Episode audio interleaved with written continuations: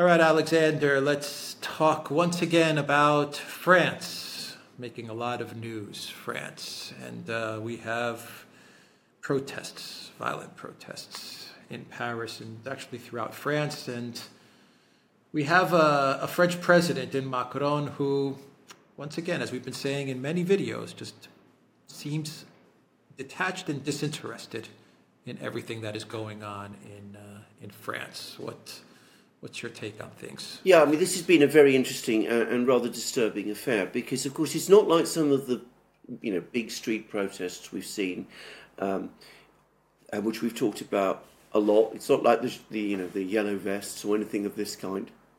The Yellow Vest protests, it's important to stress this, were initially peaceful.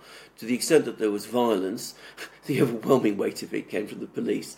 This is not like that. So, what happened was um, there was an incident, a boy was killed, teenage boy, 17 year old boy, was killed. He came from, um, he had a North African background. Um, there's been lots of tensions between the immigrant community, parts of the immigrant community, and the police in many French towns and cities, and this acted as a trigger, and we see protests, and this time often very violent protests in large, in right across France. I mean, it was like a sort of wildfire that broke out across France. Um, apparently, in one place, um, you know, the uh, uh, the, the uh, mayor's headquarters was burnt to the ground, and cars have been torched, and all kinds of things of this kind has happened. Now, I mean, I, I don't want to, you know, simplify things or make them more um, clear cut than perhaps they are. And you know, I'm not suggesting that you know that this was just one community that was rising up, but I do get the sense that this is more something that comes from immigrant areas rather than from you know the more conservative French ethnic areas where the original Yellow Vest protests originated from. And what this does again is that it exposes the growing fault lines in French society and the growing distance, as you correctly say, between the authorities and every community in France the immigrant communities, the more conservative Catholic traditional communities, the urban middle classes everybody in France now is becoming increasingly disaffected and they are becoming more hostile to each other.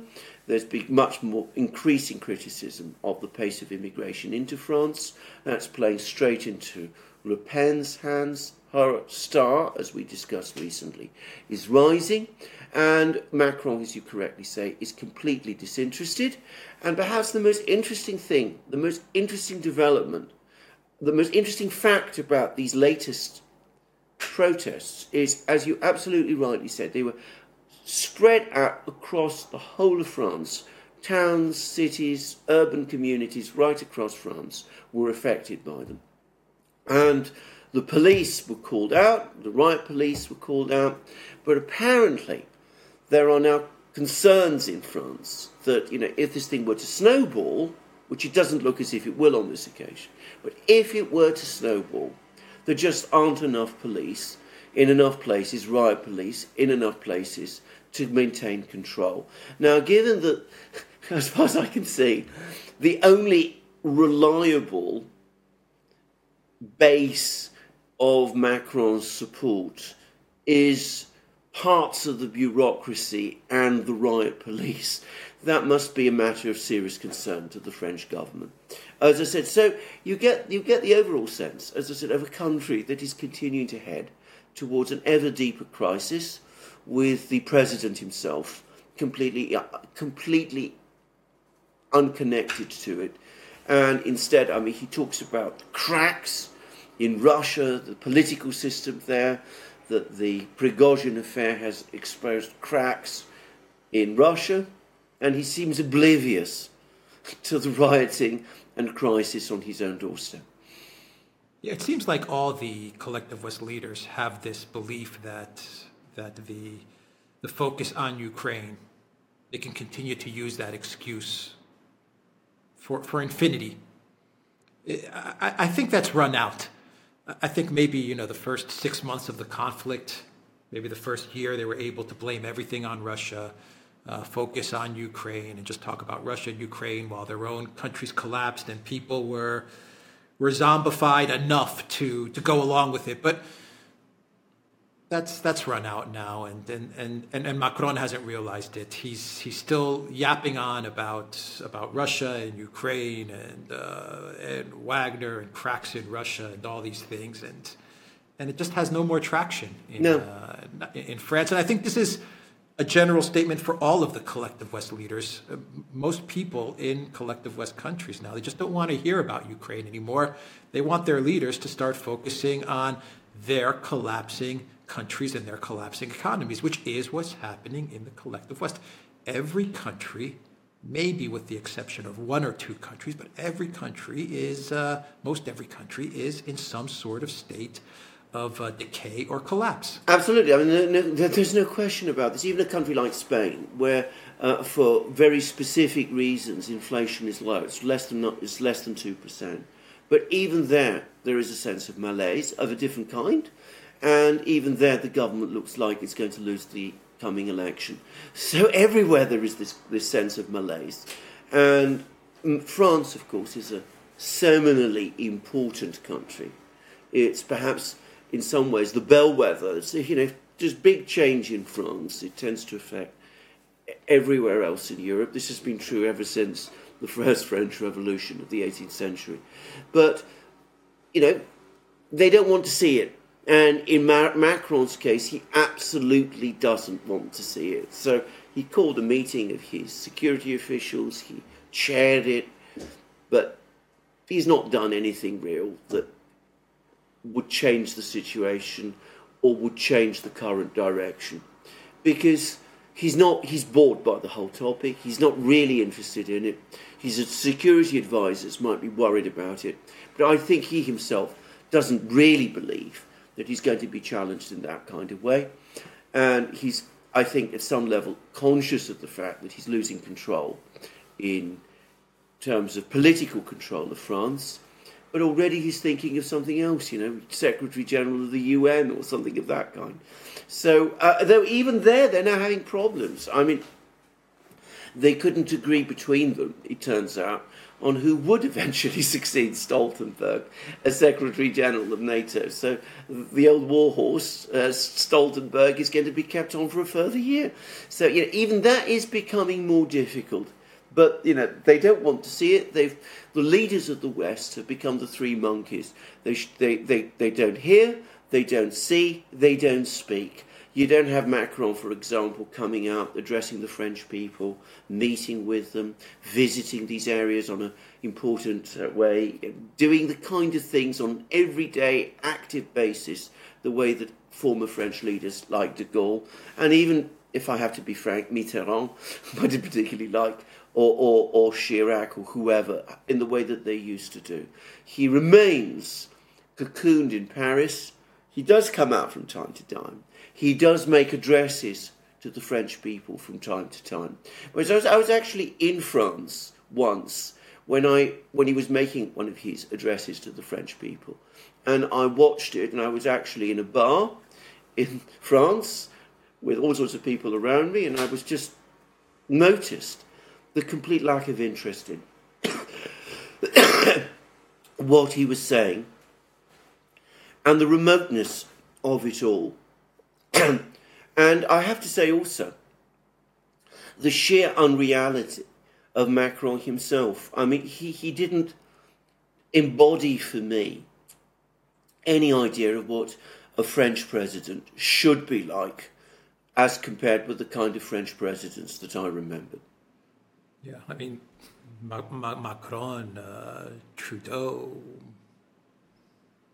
I'm trying to think of other other leaders in Europe. Almost every leader in Europe, the collective West, almost every leader in the collective West. I mean, they they can't walk out on the streets no. w- without having something thrown at them or being yelled at. I mean, it's and yet they still don't realize this. That's the strange part about it is they still think that they're loved. No, no. They think that they're loved and they're respected. And, and, not, and, and they don't realize that they can't walk out to greet a crowd without being slapped which is the case for Macron. Yeah. When he walks out to greet people, they slap him on every single occasion. And, and it seems like he, he hasn't received enough slaps to realize that, uh, that people don't want him. You are completely correct. The. French don't want him. You're completely correct. Can I also, by the way, say that the other thing about all our leaders in the West is that they all look like each other. I mean, it's very easy to imagine Trudeau and Macron exchanging places, and I don't think many people would even notice actually because Like from I an assembly line. Exactly, they're all from an assembly line. They all look the same. They all sound the same. They all uh, make the same talking points. They all talk about Ukraine all the time. They all talk, I mean, exactly the same way about every conceivable topic.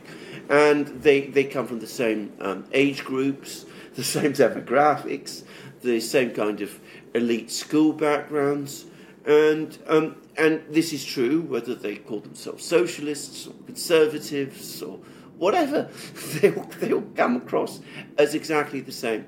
But, you know, there are some countries where you can do that to a greater extent than others. I mean, you can do this in Italy, for example, up to a certain point, because in Italy, government, the prime minister has never been a particularly strong figure in the political system.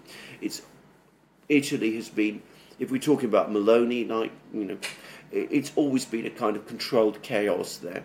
If we're talking about Germany, well, you know, it's a very orderly, law abiding, well organized country. You can have a bad government, and somehow the bureaucracies and the officials, and they will still keep things going.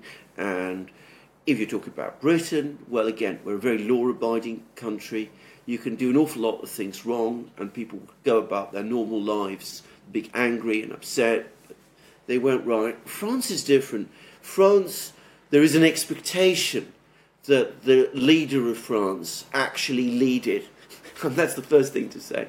And um, the French have a much shorter, or have historically had, a much shorter tolerance of this sort of thing that we are seeing now, which is why, of course, France might be the point where it all breaks down.